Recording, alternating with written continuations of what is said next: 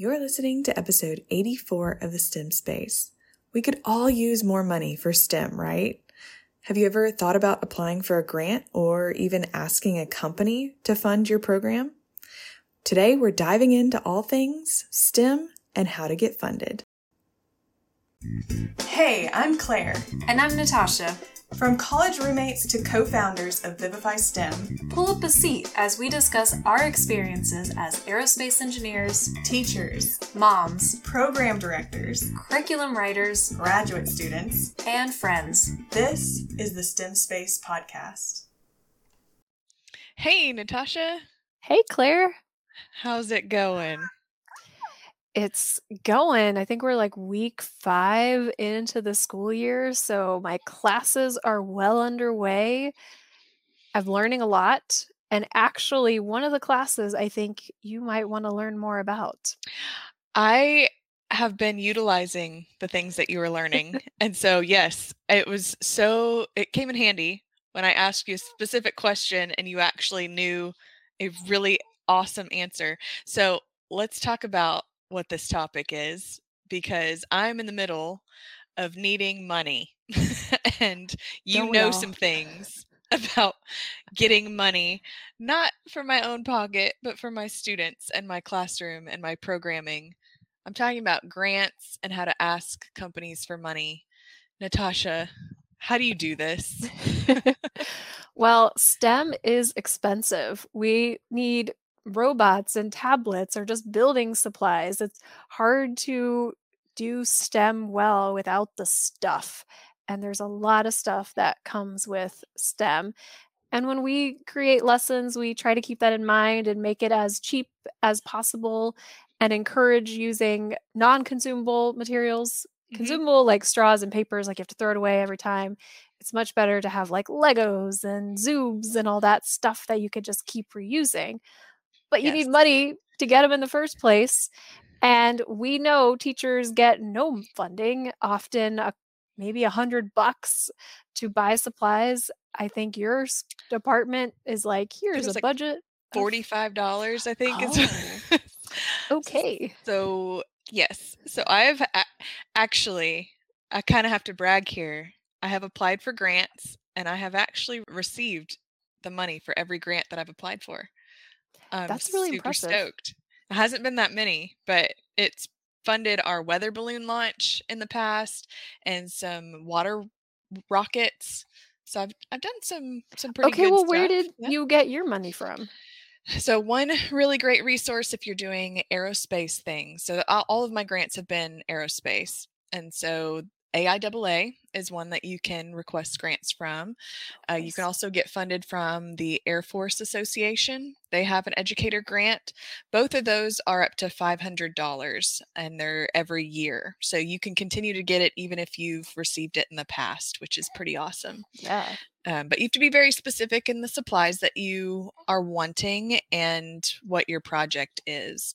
So it obviously has to be aerospace related but you could do so much cool stuff and almost like can. everything could have some kind of like spacey theme if you get creative. Exactly. That's what, that's what i always try to do. I've also asked uh, companies for money and i know you have some experience in doing this.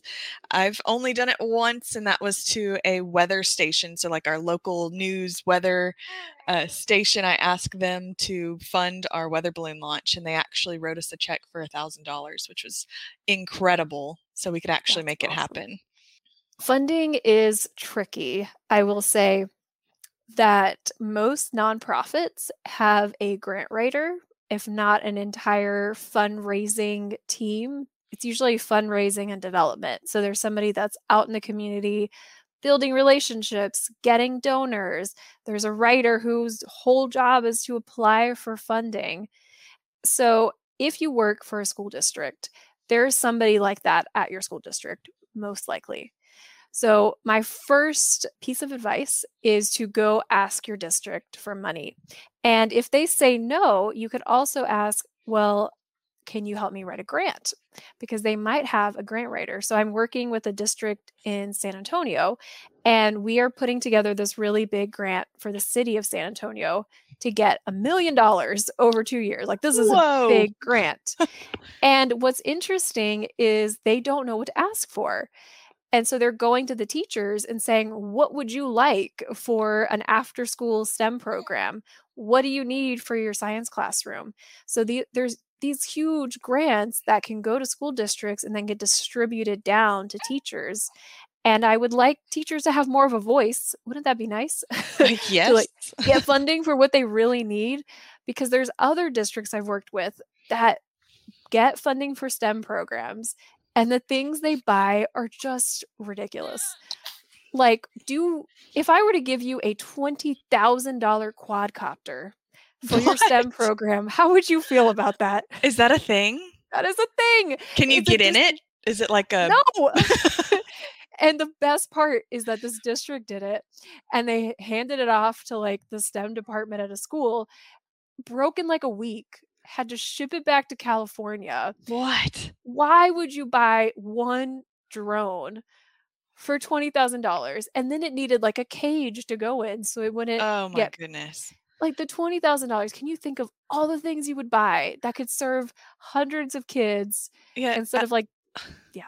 instead of just one kid, like one kid can pilot a drone, right? Well, they were trying to make it a showcase for the STEM program. And so lots of kids were, I guess, coding it. I don't know. What? So in the end, it was just the STEM director who would drive it or fly it around and like it had a Mm. camera. And so they would use it kind of as like a photo op, which is cool, but total waste of money, in my opinion. That's crazy. So that is how I start is first ask your boss, your principal, your administration like, "Look, I want to do this really cool project. Are there any funds that I can ask for?" So if you're doing the weather balloon launch, is there some science department funds I can tap into? And there's the way the district funding works, there's different buckets and they have to use those buckets for certain things. So some can only be used for science supplies or for enrichment supplies. So if you can get into that right funding stream, you might be surprised if Mm. there's like funding available. But I'm going to guess that most teachers listening are like, yeah, already tried that. they won't Yeah. give me anything or there's too much paperwork and, you know, it can be more frustrating than it's worth hmm to try Or to it get. takes too long. I need it now. What do I do? Where do I go? Exactly. And of course there is DonorsChoose, right? Yes, Where you could set up a project which is great unless you're a private school like me, because DonorsChoose you can't use it if you're a private school, That's lame. Right? it's like we don't get any funding, so we we really need help. Well, and there's actually school districts that have banned DonorsChoose. I've seen multiple Mm. teachers that say, I cannot create a project on DonorsChoose. My district doesn't allow it. I don't know the politics behind that, but that's really frustrating because it's like a way for people to give money to your classroom and that some districts say no. That's crazy. So then maybe you have to get more creative. So another option is to go after companies, which is what you did, right? You had some success there. I recommend going after your local companies first. So, who's in your backyard? In San Antonio, I approached Toyota. They have this massive Mm. manufacturing plant. And I was like, we are doing this really cool project. Would you like to support it? So, we were doing STEM nights. They came out and they funded dinner for all the kids and the families. They volunteered at the STEM night. So, that was one way to get funding. Boeing is in San Antonio. So, they gave us $100,000 for Oh uh, four after school space club programs. So they gave us the big bucks because they were really passionate about engaging local kids into space exploration. So it's all about finding this match between what you're trying to do and what the funder is passionate about. And there's not an easy answer on the company side. There's not like this database of all the company grants like beautifully laid out. You kind of have to do your own digging. The closest I've gotten to, and you said you found this site, is STEMfinity. So Yes. it's stemfinity.com. Have you used it? I've looked at it a long time ago. It's really awesome. You go in, you can search by state, and it has specific uh, districts that have their own foundations. And then you can find different companies, uh, big national grants. So it's a starting place. It doesn't have everything, but it will tell you, okay, here's state specific grants, and then here's like the big national grants. You can also set up alerts, is what I did. And so it would Oh. alert me every time there was a new grant. Hey, we noticed that this place is given to Texas. You should check it out.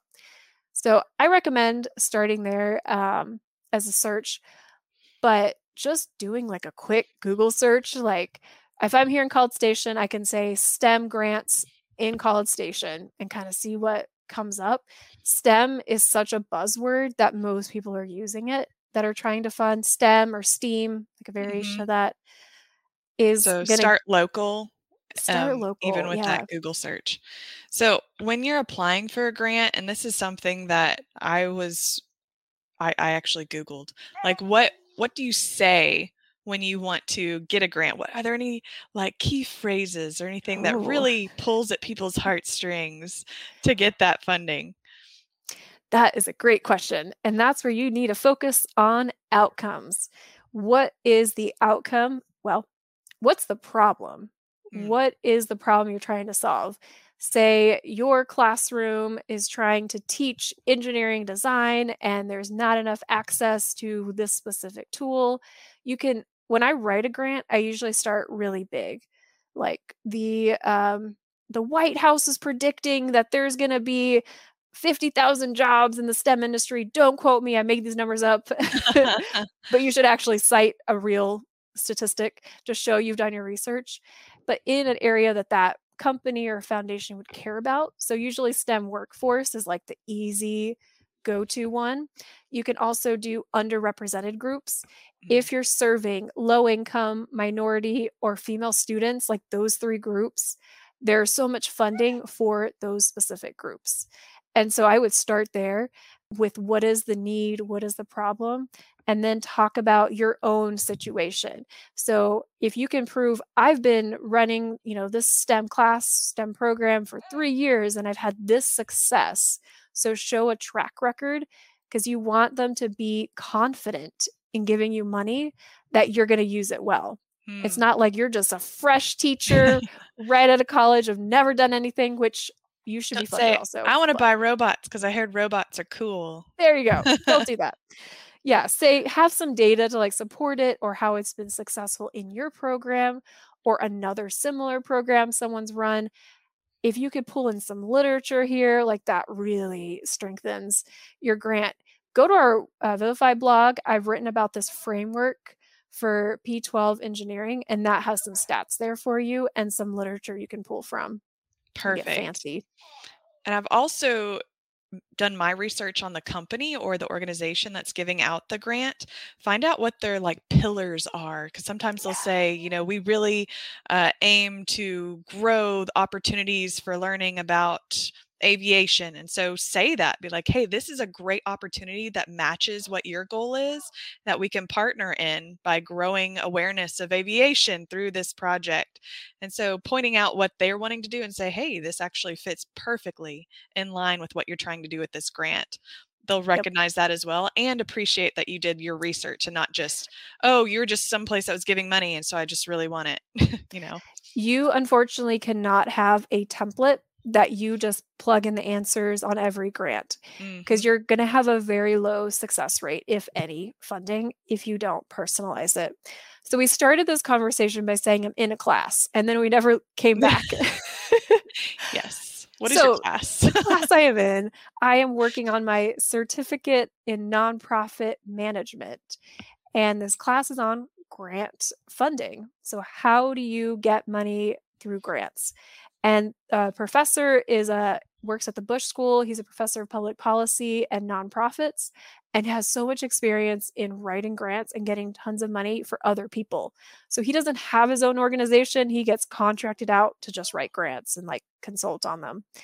And one of the things he told us is there is a rubric whenever you are reviewing grants.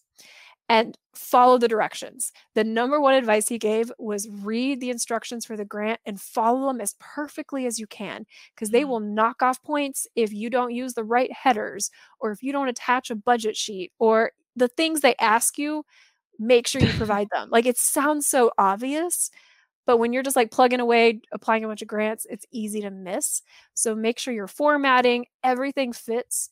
And what you said about their vision, their strategy, whatever, yes, like that's their rubric. They're like, does it align with our mission?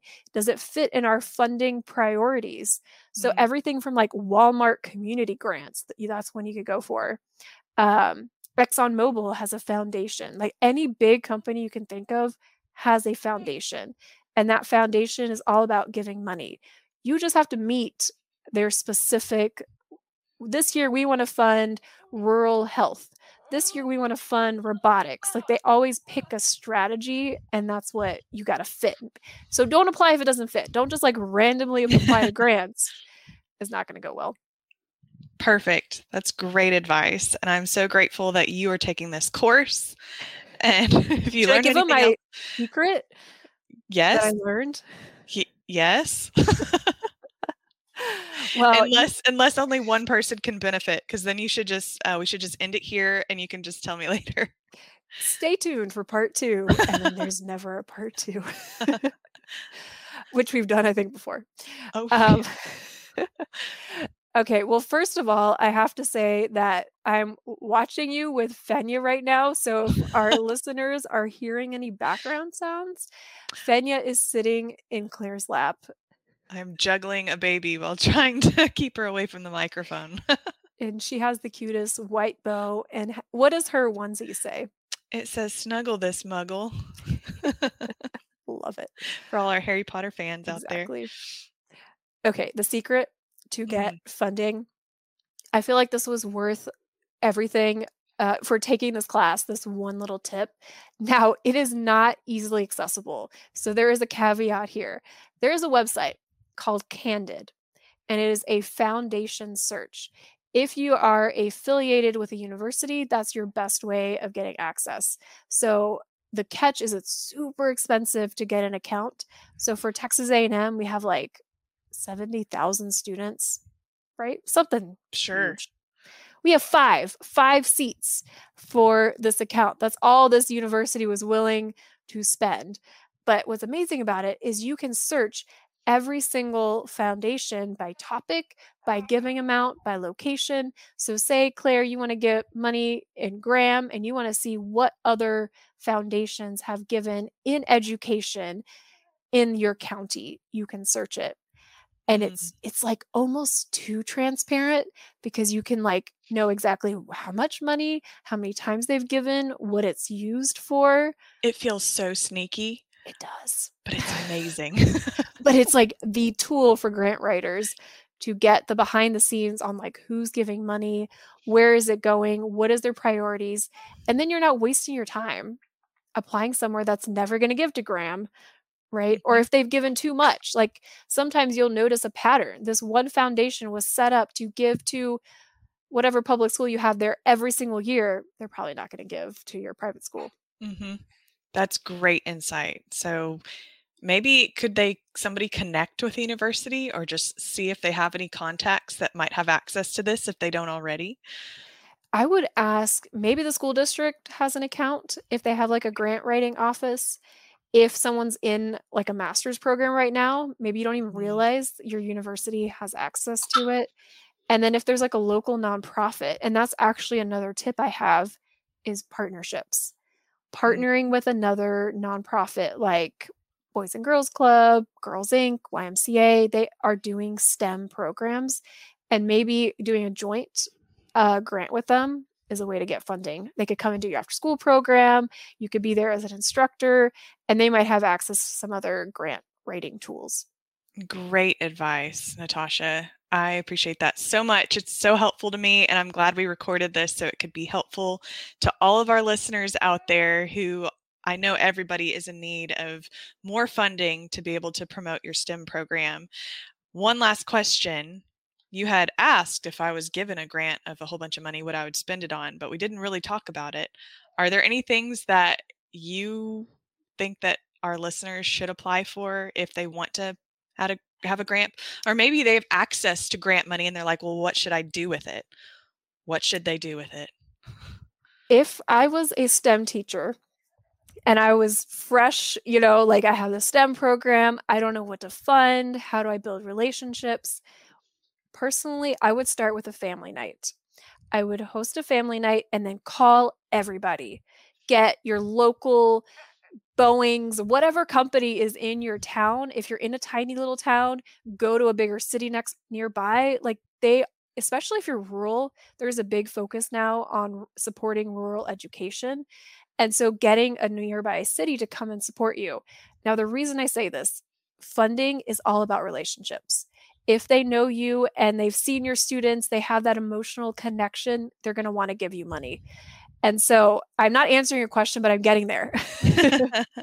so you host a family night and then you invite all these STEM professionals, and then they go back to their company and they're like, wow, I just had this amazing STEM night and they need funding for this. Because what you did at that STEM night is you put out a gigantic poster and it said, my STEM department needs.